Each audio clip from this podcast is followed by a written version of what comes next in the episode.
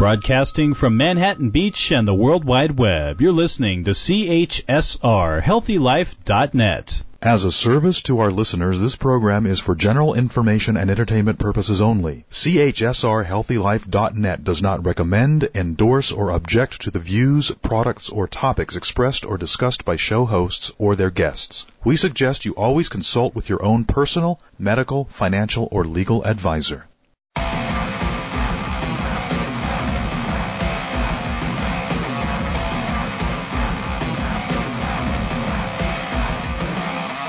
Welcome to the Truthiverse. My name is Brendan D. Murphy. This is where we unleash truth and freedom with no holds barred, no fear, and no limits. Come and evolve beyond the matrix with me and thrive, not just survive. This is a realm of empowering, uncommon awareness. This is my Truthiverse.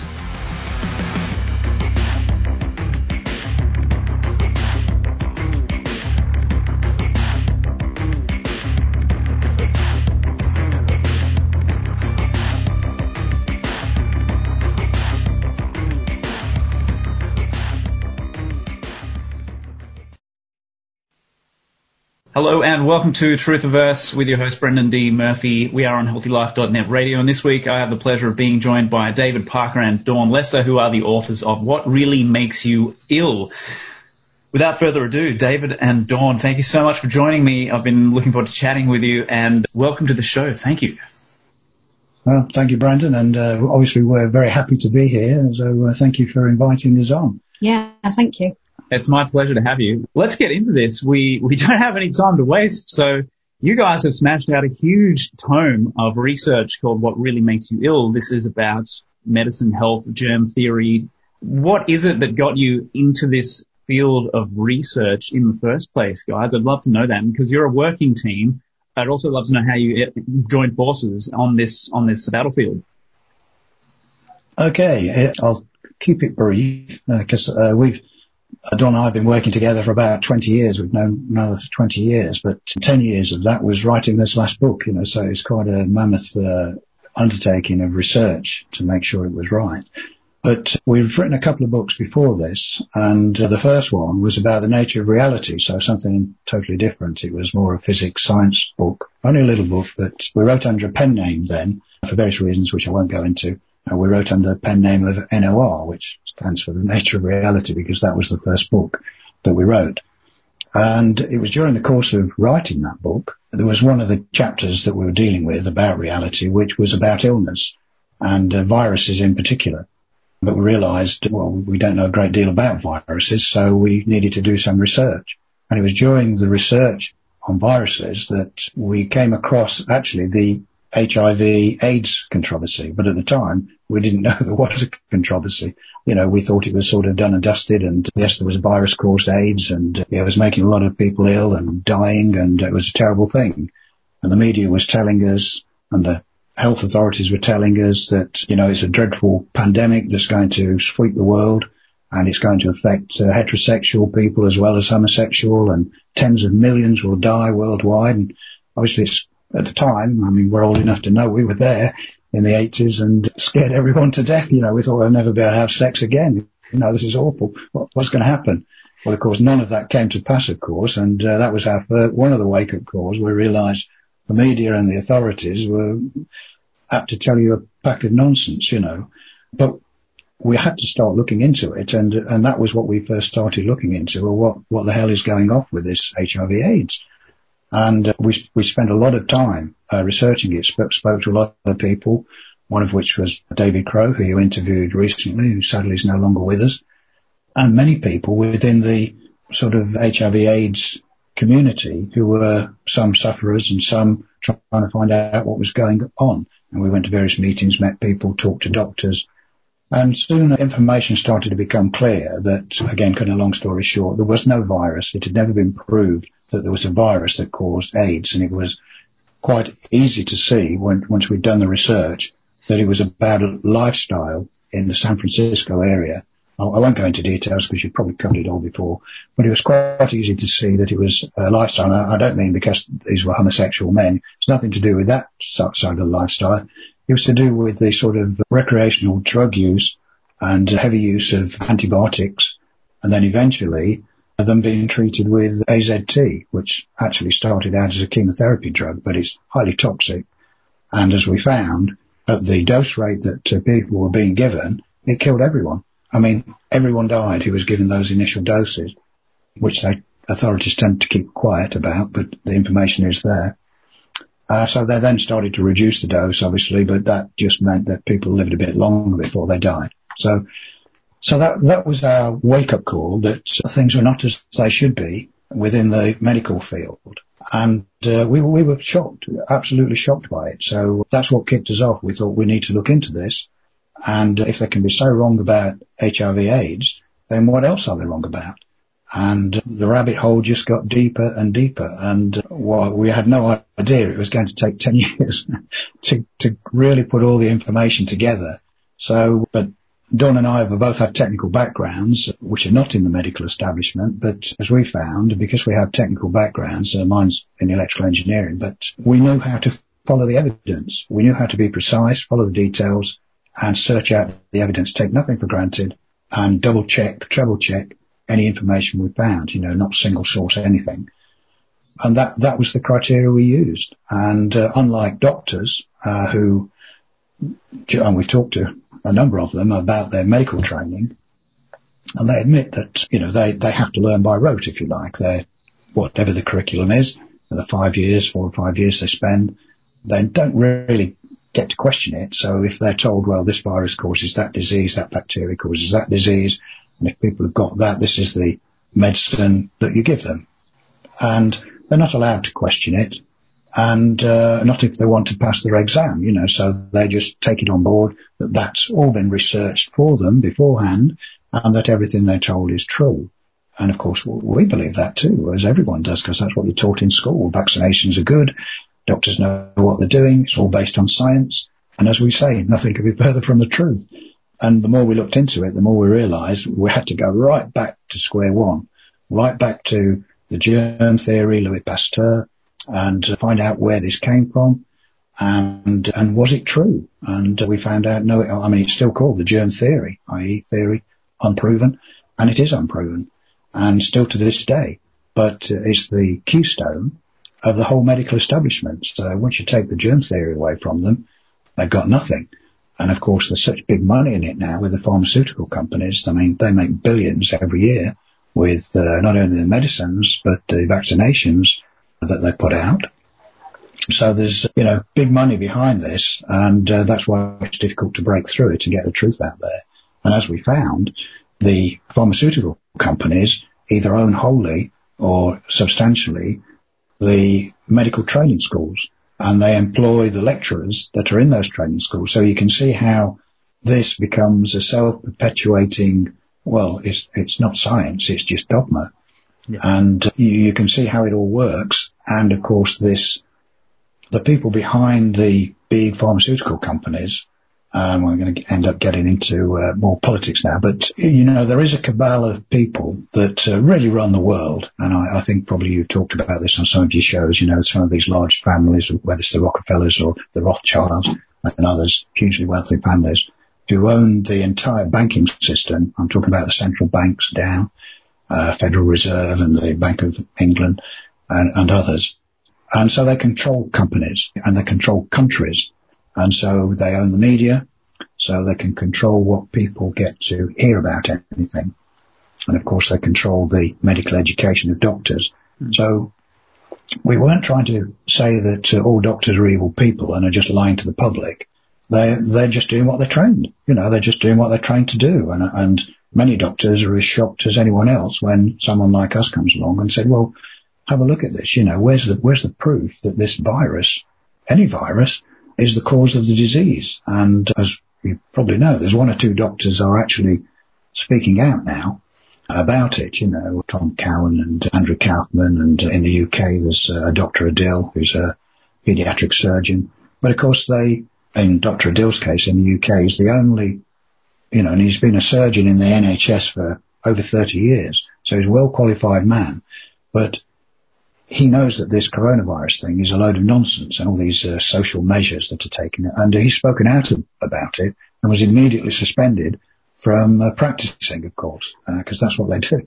because someone says, hold on a minute, there's a problem here, mm-hmm. is they, they get jumped up from a great height, which discourages everyone else, of course, from saying anything. Everyone yeah. wants to uh, examine their wallets and their lifestyle and their big cars and all the rest of it.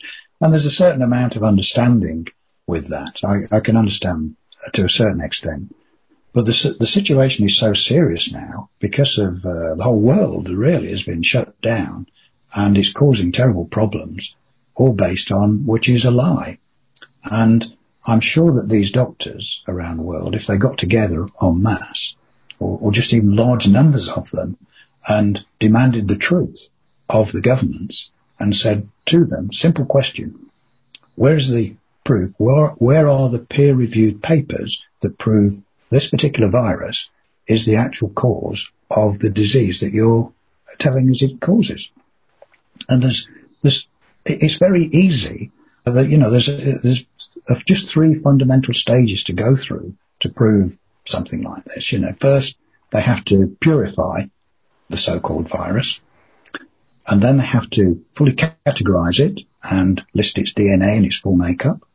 And then they have to take that, that purified virus and this is the tricky bit. They introduce it to a healthy person and that person should develop the disease. And they've never done any of that. Now, people will say, oh yes, but we've seen some papers on the internet that say that the, the virus has been isolated. Well, it's, when you look at those papers, and doctors have as well as us, that's not true. We found out there's what we call weasel words that the medical establishment use, which don't mean the same as what we think they move, so mean. So when they say isolated, when you look at what they've actually done, they haven't isolated anything at all. Yeah. They've got a bit of a concoction in a test tube, but it's a mixture of various bits and pieces. Um, it's not the isolated virus. It's not a purified virus, which should be only the virus particles. And they have never done that. For any virus, which is what we found, they've never done it for any virus. And they've never done the other two stages either. So again, we say there is no proof that any virus causes any disease. And uh, that includes this coronavirus. So having seen that there is no proof for it, people quite rightly say, well, so what's going off?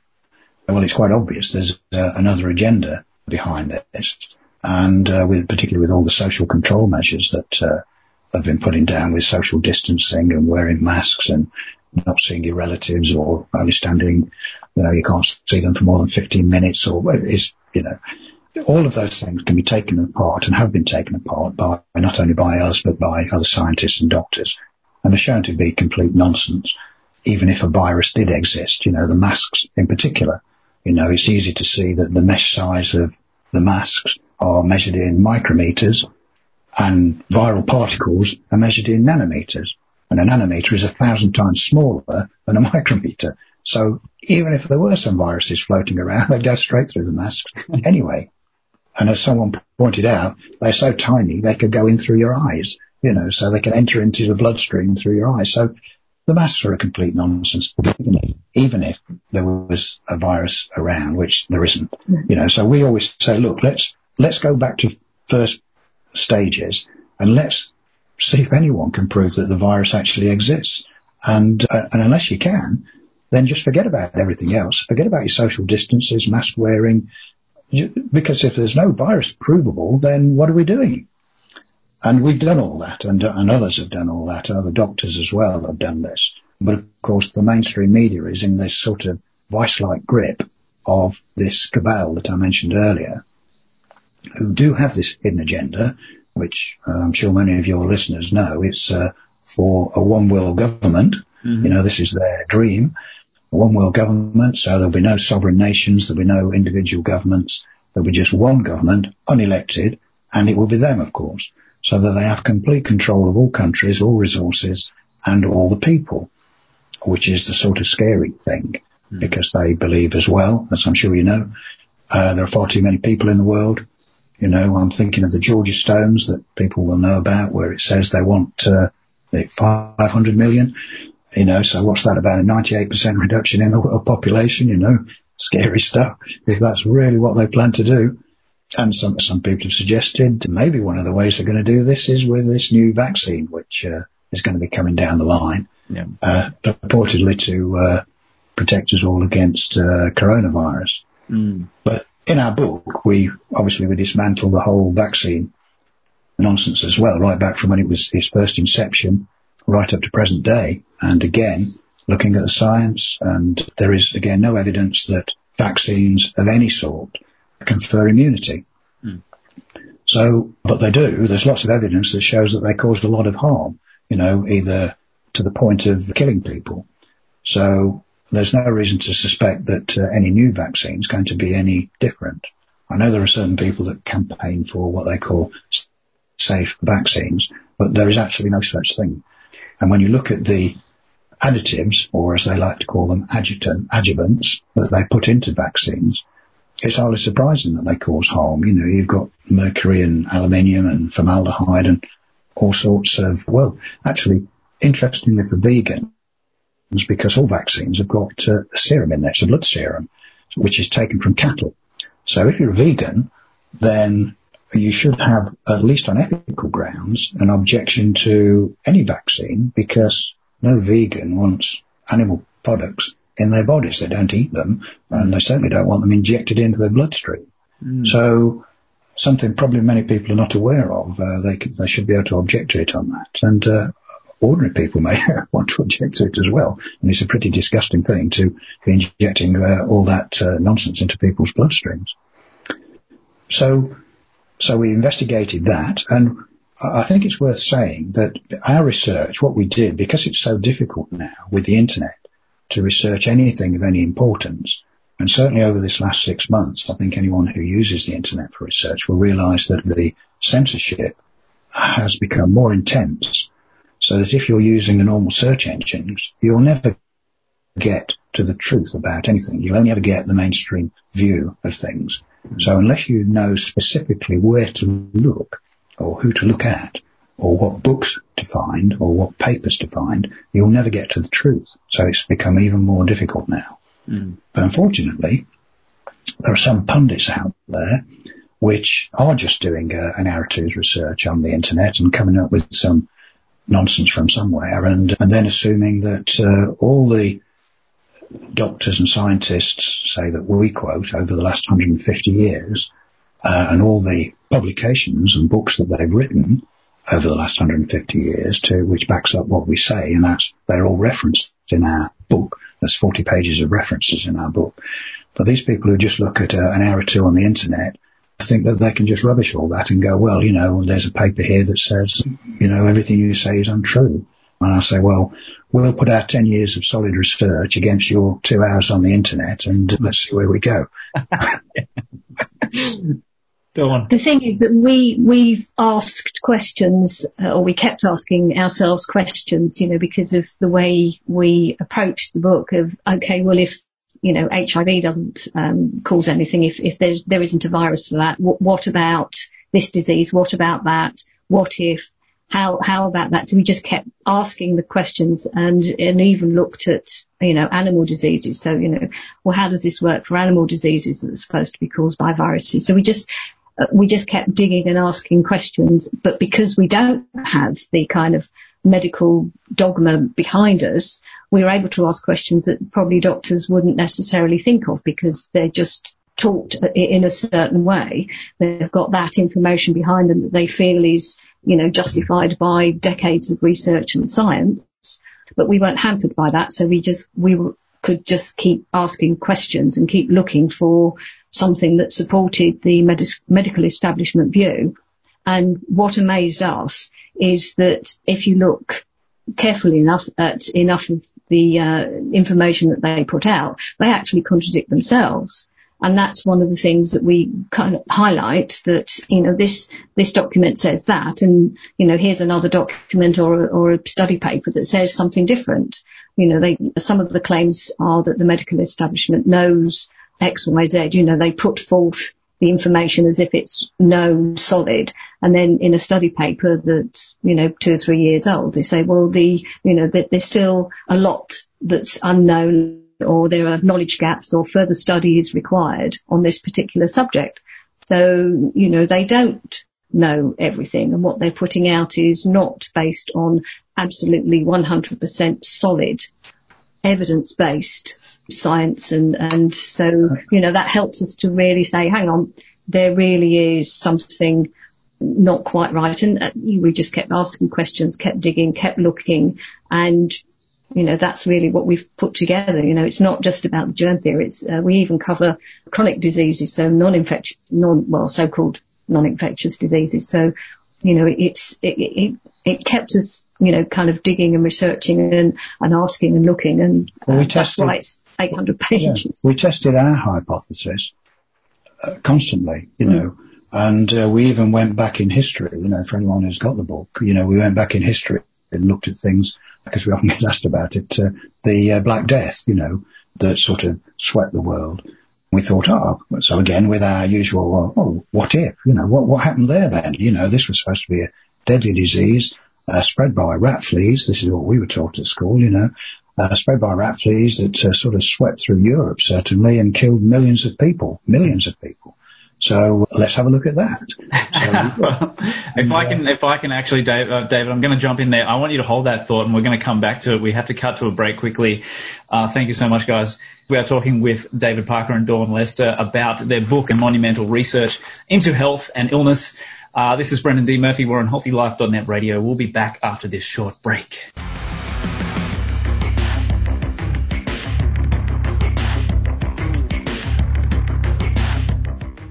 Get ready to work smarter, not harder. Brendan D. Murphy's ebook, The Pocket Guide to Affiliate Marketing, does just that and shows you the possibilities of how to maximize profit to put in your pocket. The Pocket Guide to Affiliate Marketing shows you the ins and outs to discover how to leverage the system, tools, and automation to make passive income while you enjoy the lighter side of life. Get the Pocket Guide to Affiliate Marketing at brendandmurphy.com slash pocket. That's brendandmurphy.com slash pocket. You have too little time to shop. So try Farm Fresh to you. They deliver organic food the way nature intended, delivered straight to your home or office, economically. Visit our web advertiser page and click on Farm Fresh to you now. The Grand Illusion is the book that can prove consciousness is at the root of creation. It strips away the veil of materialism and heals the division between science and spirituality. It provides a new, intelligent foundation and direction for civilization to take in the 21st century and beyond. Personally, get ready to go to your next level on multiple counts as The Grand Illusion by Brendan D. Murphy illuminates the truth so you can be part of the solution for a better, happier world. Get your copy now at brendandmurphy.com slash TGI. Audiobooks gives you instant access to over 50,000 of the best sellers and hottest book titles in romance, mystery, fiction, and many other genres. Just visit healthylife.net's advertiser page and click on audiobooks to get started. You have options. Even if the economy is down, you can help protect yourself with multiple revenue streams to help you through these fast changing times and beyond. If you're serious about exploring your options, then head to brendandmurphy.com slash future to check out the free training session. You can start adapting your future and learn to set up a fully functional affiliate marketing ad campaign step by step. You can learn how to use social media to make a living. So start by going to brendandmurphy.com slash future. More exhilarating talk. HealthyLife.net.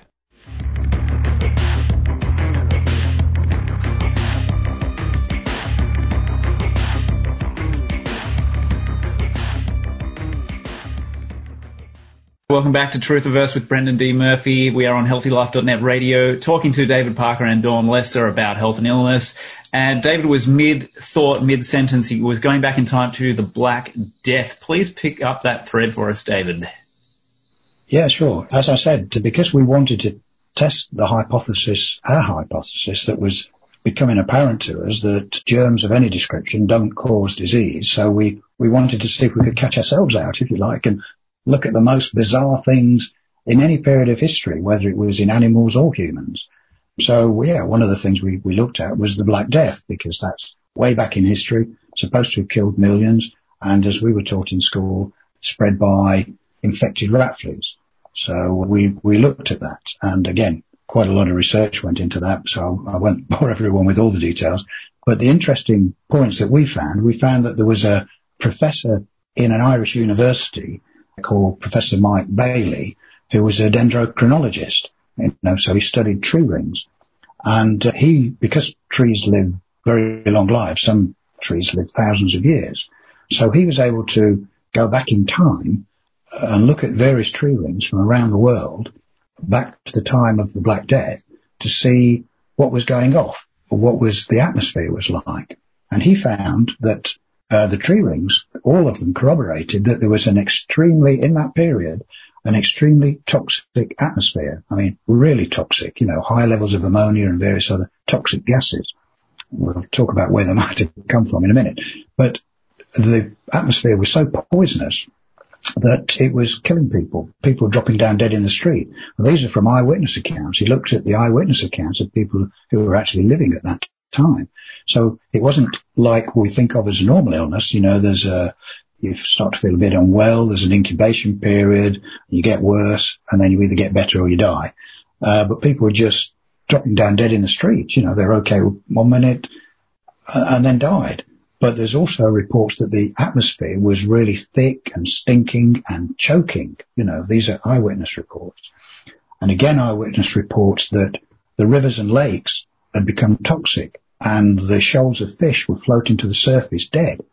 Well, of course, none of these things fit in with uh, rat fleas, particularly fish, fish in lakes and rivers. So, you know, we thought, okay, we're onto something here. There's uh, something far more going on.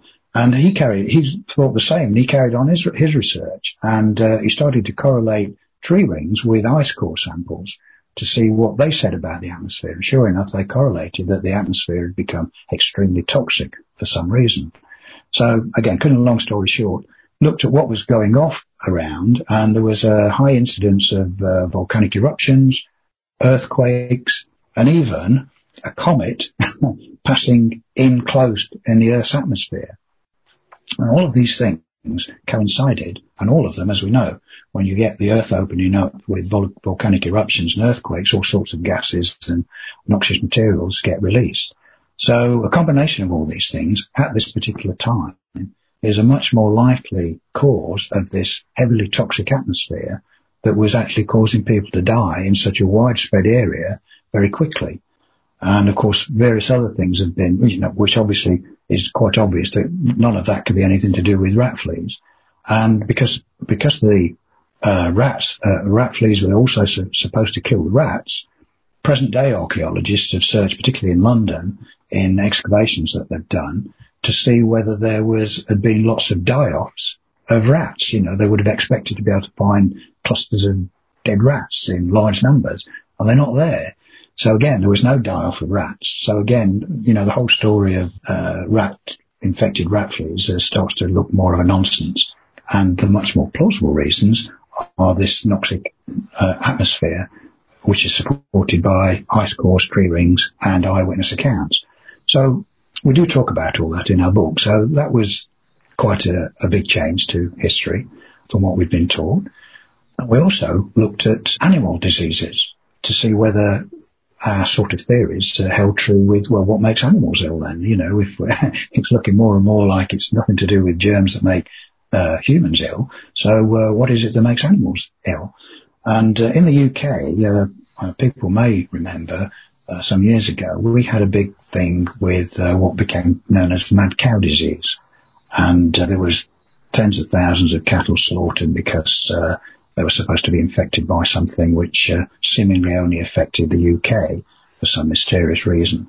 And uh, the government was uh, slaughtering people's herds all over the place.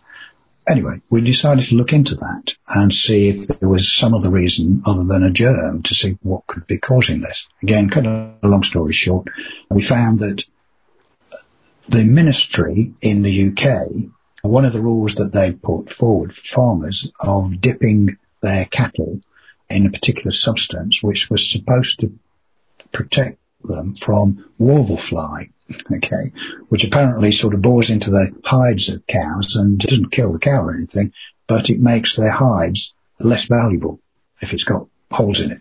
okay, so that's where it started. So they decided that uh, farmers had to dip their cattle in this cow dip, which when we looked at it was organo, organophosphates.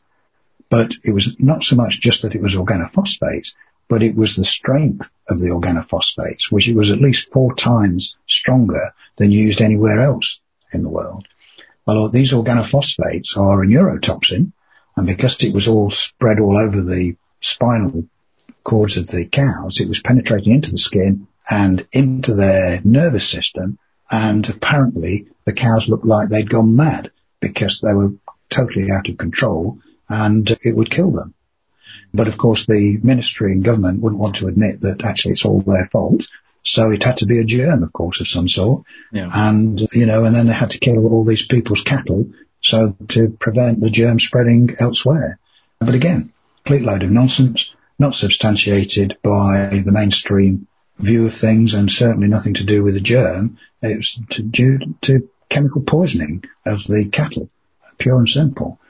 And we, we looked at others, you know, whether it was myxomatosis in rabbits, but wherever we went, and these are all described in detail in the book, so uh, I won't bore everyone with them now, but I'm trying to give the impression that we, we look far and wide, not only in all the different diseases that uh, so-called humans are affected with, but animals as well, both in past history and present day, to see whether the same theory, uh, our theory, that nothing to do with germs, to see whether it held up.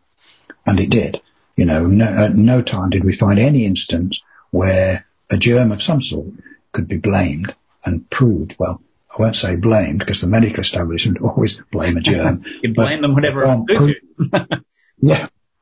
Well, they couldn't prove it. And that's, that's the important thing. Nowhere could they prove it. And that's exactly the same today. And I'd, I'd just like to, on the back of our book, I'd like to, because I'd like to just illustrate how the medical establishment has not improved uh, at all, even though they have much more technology now. But their basic concepts have not improved at all, and they're still. On the back of our book, we we give a quote from Voltaire, which and he was sort of operating in the 1700s, so we're going back a good few hundred years, and he said, very intelligent man, Voltaire. He said, doctors are men who prescribe medicines of which they know little to cure diseases of which they know less in human beings of whom they know nothing. yeah, that is, I have to say David, I have to stop you there. Please, I want to pick this thread up again. That is one of my favorite all-time quotes about medicine. We will go to a quick break, ladies and gents. This is Truthiverse with Brendan D. Murphy. Our special guests this week, Dawn Lester and David Parker, talking about health and illness. We'll be back after this break. Don't go away.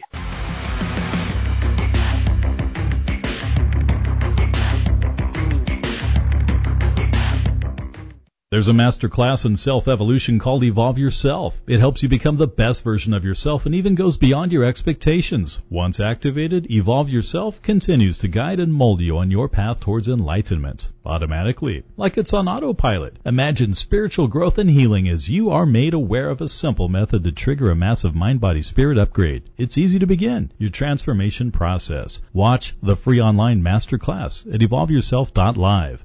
Evolve Yourself Live. For the best in business class travel, count on Cheapo Air. Cheapo Air has the best price guarantee, 24-7 customer service, and easy booking online or by phone. To experience your hassle-free journey, start by going to healthylife.net's advertiser page and click on Cheapo Air. Looking for an online business? Well, look no further. On BrendanDMurphy.com, you can join the Affiliate Institute. You'll get the skill set and core tools you need to help you be a successful online entrepreneur. It's taught by some of the best people in the business like Cameron George. But what's even better, you can earn as you learn. Only the Affiliate Institute teaches you what to do and provides you amazing high ticket offers that you can immediately sell. So start your online business today by going to brendandmurphy.com slash playbook. Constant Contact and your small business make a perfect fit for marketing.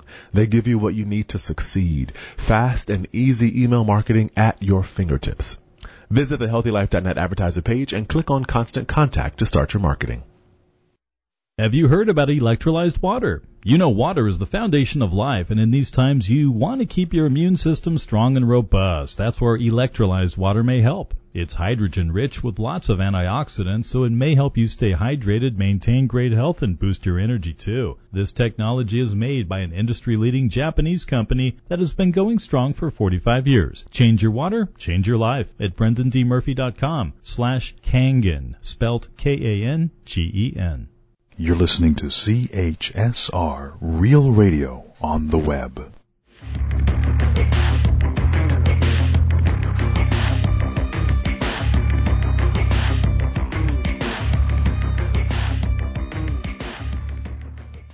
Welcome back to Truthiverse, ladies and gents. I'm your host, Brendan D. Murphy, and this week we are on HealthyLife.net radio talking to David Parker and Dawn Lester. And we were just going back in time a little bit to a quote by Voltaire, which is one of my all-time favorites. David, you were mid-thought when I interrupted you there. Please, please continue. And Dawn, uh, let's, let's hear you jump in while he's at it.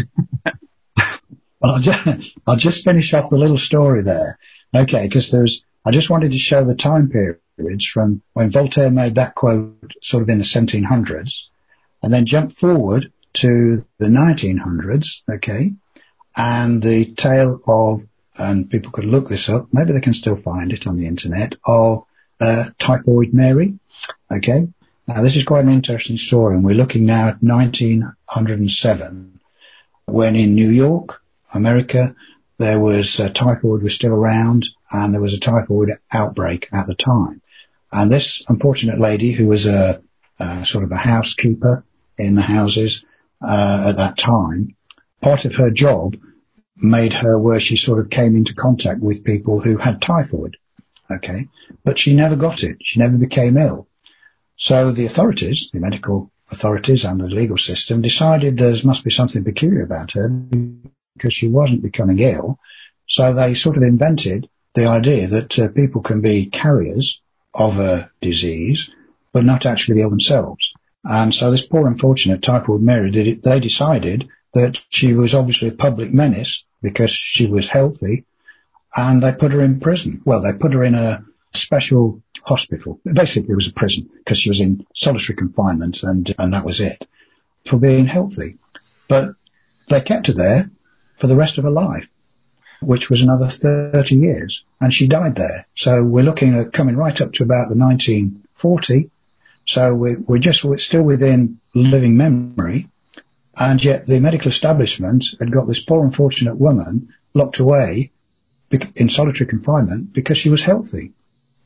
Okay, bear that in mind as we jump ahead to today, to present times. And what are the medical establishment doing and the authorities? Oh, they're isolating healthy people in their homes.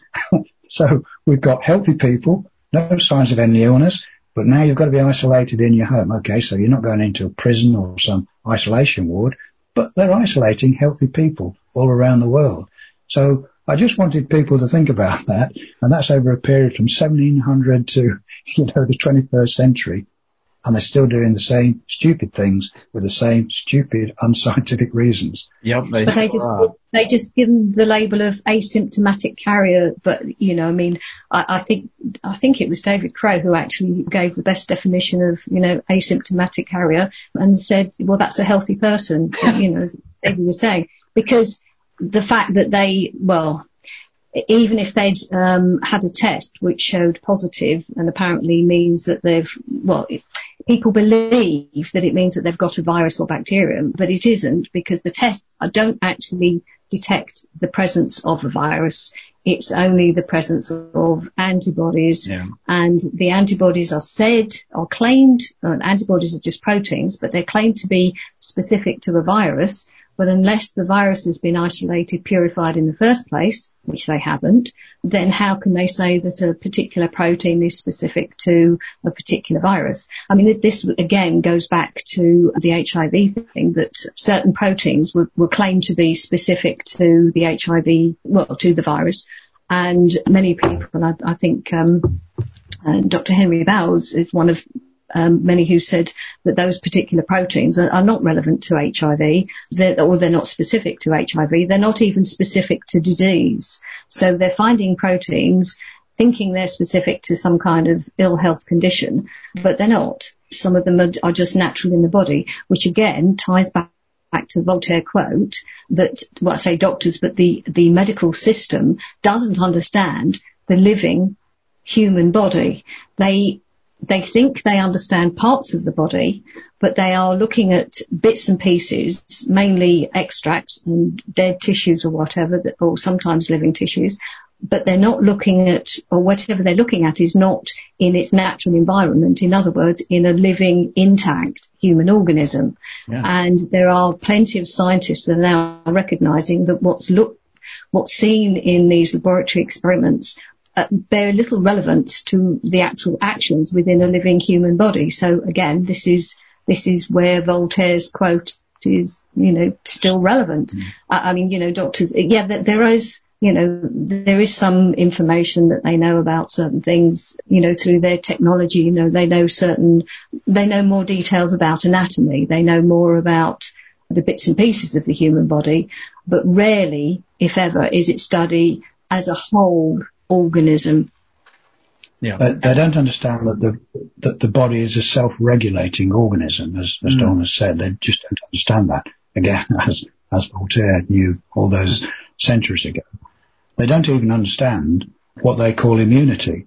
And I think it's maybe worth just mentioning, mentioning something about that as well, because there's lots of talk about uh, the body's immune system and that if you take this, it'll boost your immune system.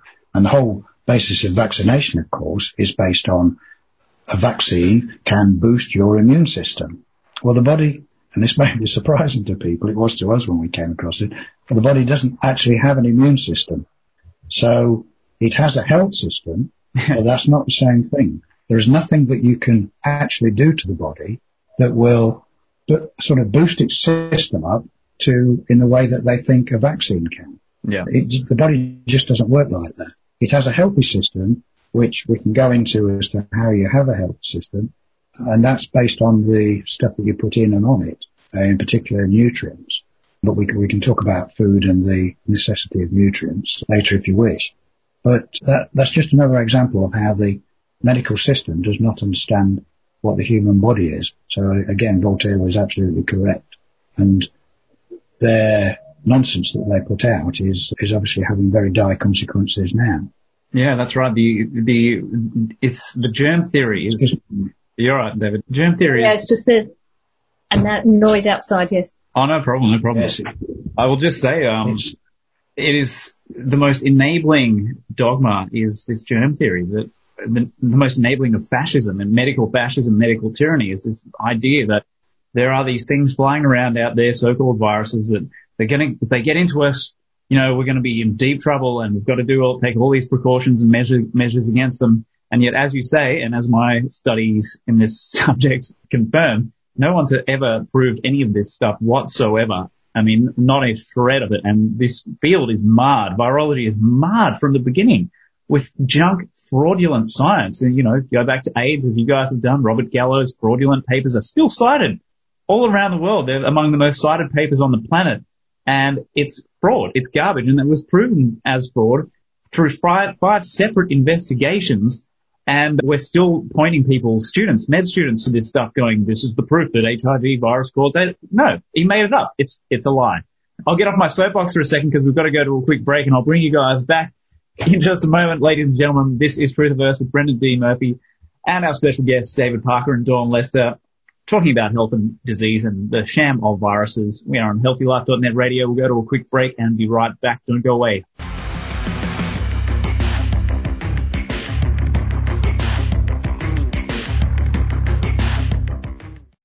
You can help reset and optimize your metabolism and help turn your fat into fuel. Want something that can help you do just that in just 10 days? Then you need to try the 10 day ketone challenge. It may even trigger cell repair and regeneration that may help to slow down the aging process. With the 10 day ketone challenge, there's no meal planning or long term commitments. Go to brendandmurphy.com slash challenge and jump right in. brendandmurphy.com slash challenge. If you want USA and worldwide car rentals, choose rentacar.com. Free cancellations on most bookings, no hidden charges. They are trusted by over 4 million customers. Visit our advertiser page and click on the Rent-A-Car banner.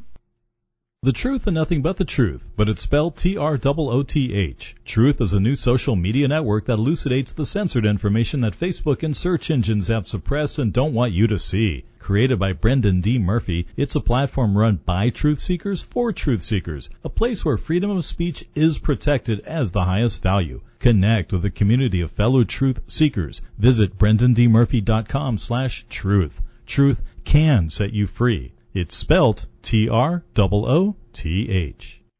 This is Jack Maher from the band Feed the Kitty. It's important to support the artists you love, and you can do that and get something authentic for yourself. Rock.com has the most coveted licensed merchandise of music, culture, and entertainment.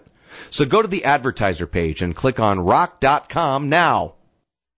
Get ready to work smarter, not harder. Brendan D. Murphy's ebook, The Pocket Guide to Affiliate Marketing, does just that and shows you the possibilities of how to maximize profit to put in your pocket. The Pocket Guide to Affiliate Marketing shows you the ins and outs to discover how to leverage the system, tools, and automation to make passive income while you enjoy the lighter side of life. Get the Pocket Guide to Affiliate Marketing at brendandmurphy.com slash pocket. That's brendandmurphy.com slash pocket.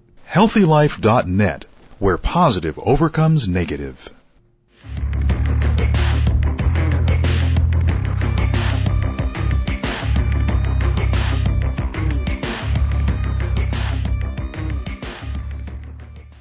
Welcome back to Truthiverse. I'm your host, Brendan D. Murphy, and we are talking to David Parker and Dawn Lester this week on HealthyLife.net radio. David, before I jumped into the ad break, where are we going to take us? Well, I was going to take us, because I think it's worth mentioning, we've talked a lot about viruses, of course, but we've not talked much about bacteria, which are worth talking about, because unlike viruses, I don't even like to use the name because it, it, it's it's such a loaded term. Everyone mm. thinks that there's these little live things that are circulating around through the air and people's blood, and they, then they're attacking people. Mm. Well, let me just disabuse people of that. You know, these particles even by their own admission, the medical system has to admit they are not alive. You know, they are just particles which are found in the blood and extremely tiny. We can talk about what they actually are, but they have to admit they're not alive. So how they can attribute so much to something that's not alive, has never been alive, is beyond me. But bacteria are living things and there's trillions of them in the human body and on the human body and everywhere. Uh, and they're very necessary for life. Without them, there would be no life on earth, you know, but they're, they're there for a very good reason. In the human body, as the same in nature, they're there uh, to take care of decomposition, to put it in simple terms. And they're in the human body, they're the cleanup system, the true cleanup system for dead and decay, dead and decaying matter particles, human cells. Human cells sort of disintegrate, die and disintegrate in their hundreds of thousands, probably millions, every day. And this is part of the normal process. Now, obviously, those cells, uh, cell debris has got to be cleared out of the body. And this is the job of bacteria within the blood. And this is what they do. They eat up and clear that out of the body. Now, going back to the first mistake that they made back in Pasteur's day with the optical microscope when they were trying to decide how illness came around, what made people ill, and with their optical microscopes in the day, they could see bacteria in the blood. And whenever they saw dead and dying tissue in a diseased body, they would see bacteria clustered around that dead and dying tissue. And they made the fundamental mistake of thinking, oh, the bacteria that's caused that. Yeah. They didn't realise that, uh, no, they are doing their job, which is clearing it up and digesting this dead and dying tissue, the yeah. same way as they do in nature, the same way as they do in sewage plants around the world, the same ways they do with oil spills in the ocean. They use bacteria to break it down. That's their job, and they're very good at it. But no, they got blamed for actually causing the disease, and that's still part of the germ theory even today. And uh, the medical establishment, the pharmaceutical companies have jumped on that bandwagon and offer all sorts of lotions and potions to kill bacteria. Okay, so I, I just wanted to make that point clear really about bacteria that they're actually the friend of the body and it's necessary that they're there. They don't cause disease and without them we'd be dead.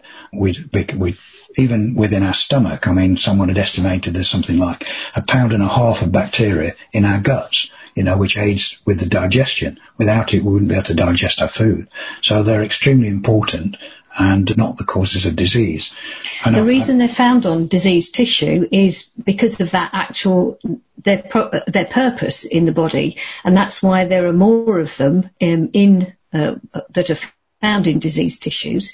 But the other thing is, the interesting part is, you know, the pleomorphic nature of bacteria, which is why you see what are seen as different forms of bacteria, but that's only because they are transforming into different forms depending on the actual environment. So they change their form according to the environment they're in. That's why you'll see certain bacteria in certain types of uh, diseased tissue.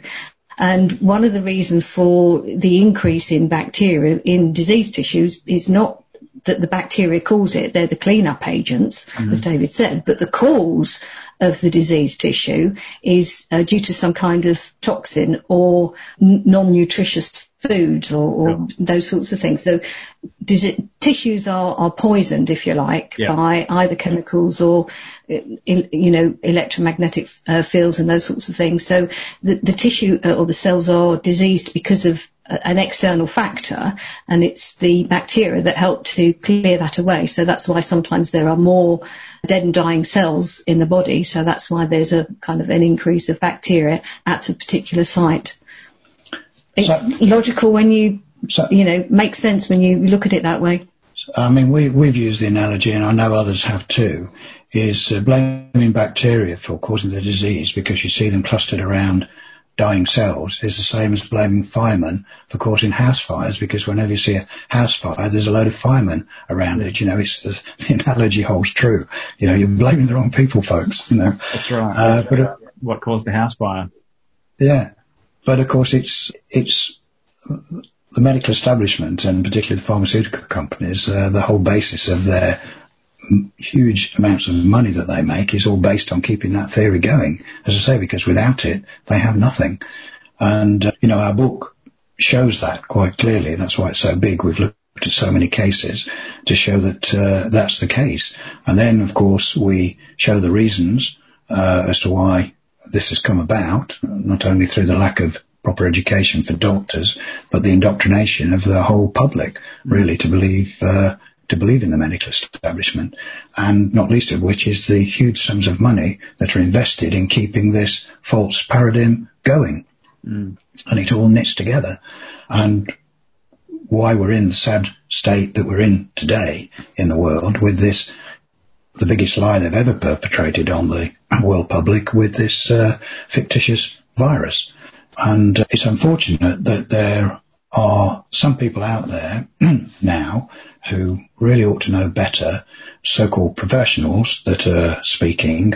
I'm thinking particularly of Judy Mikovits in this particular instance, mm-hmm. who is a, a virologist. Mm. Now, you know, virology is, as, as Dr. Stefan Lanka said, you know, it's a redundant defunct science. There's no science to it at all. Mm. And uh, why he refuses to be called a virologist anymore, even though he was trained to be one. Yeah. But Judy Mikovits is still a virologist.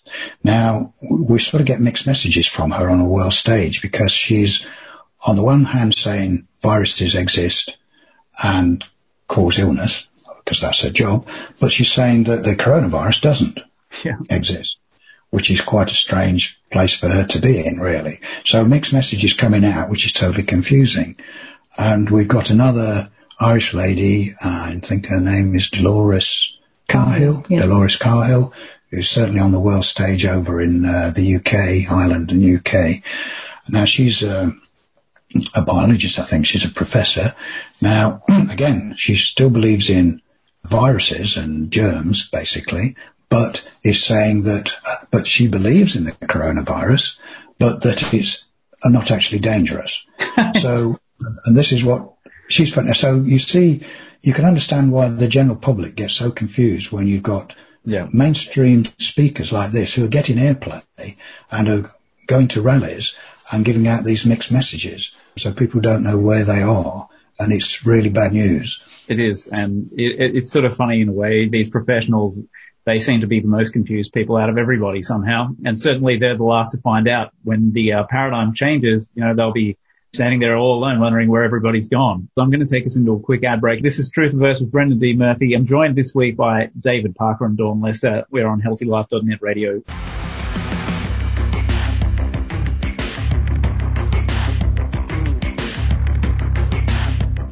The truth and nothing but the truth, but it's spelled T-R-O-O-T-H. Truth is a new social media network that elucidates the censored information that Facebook and search engines have suppressed and don't want you to see. Created by Brendan D. Murphy, it's a platform run by truth seekers for truth seekers, a place where freedom of speech is protected as the highest value. Connect with a community of fellow truth seekers. Visit brendandmurphy.com slash truth. Truth can set you free.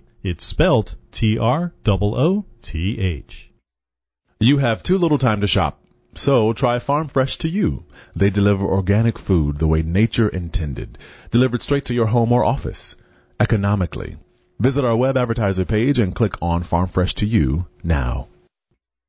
Have you heard about electrolyzed water? You know water is the foundation of life, and in these times you want to keep your immune system strong and robust. That's where electrolyzed water may help. It's hydrogen rich with lots of antioxidants, so it may help you stay hydrated, maintain great health, and boost your energy too. This technology is made by an industry leading Japanese company that has been going strong for 45 years. Change your water, change your life at brendandmurphy.com slash Kangen, spelt K-A-N-G-E-N. Roku is like having your own video library with over 300,000 choices. And it's the best way to get Netflix, Amazon, Hulu, and so much more. There's a Roku player for every budget, so go to healthylife.net's advertiser page and click on the Roku banner. You can help reset and optimize your metabolism and help turn your fat into fuel. Want something that can help you do just that in just 10 days? Then you need to try the 10 day ketone challenge. It may even trigger cell repair and regeneration that may help to slow down the aging process. With the 10-day ketone challenge, there's no meal planning or long-term commitments. Go to brendandmurphy.com slash challenge and jump right in. brendandmurphy.com slash challenge. Eclectic talk with a positive twist. HealthyLife.net.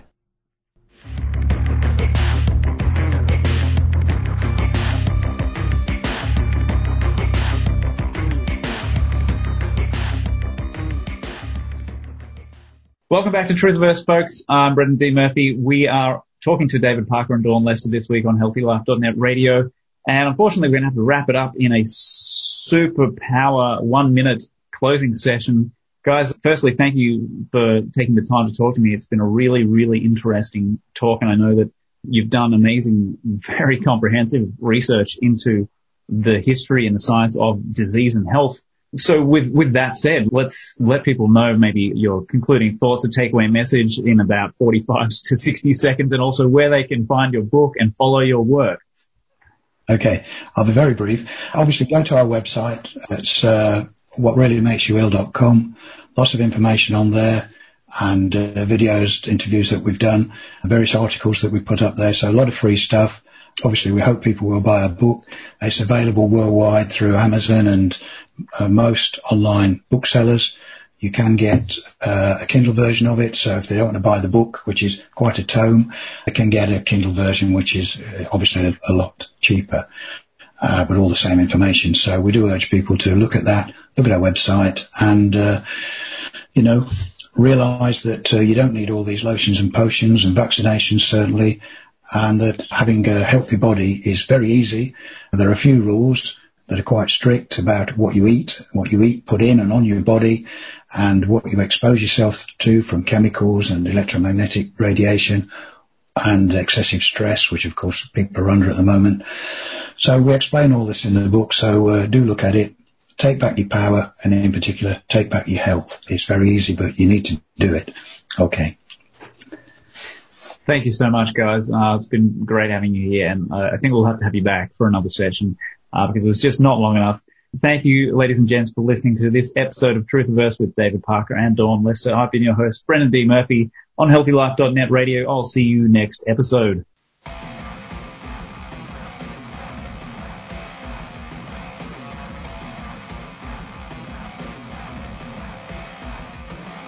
Thanks for tuning in to Truthiverse on HealthyLife.net radio. I've been your host, Brendan D. Murphy, and you can find the show notes and video for this episode at truthverse.com.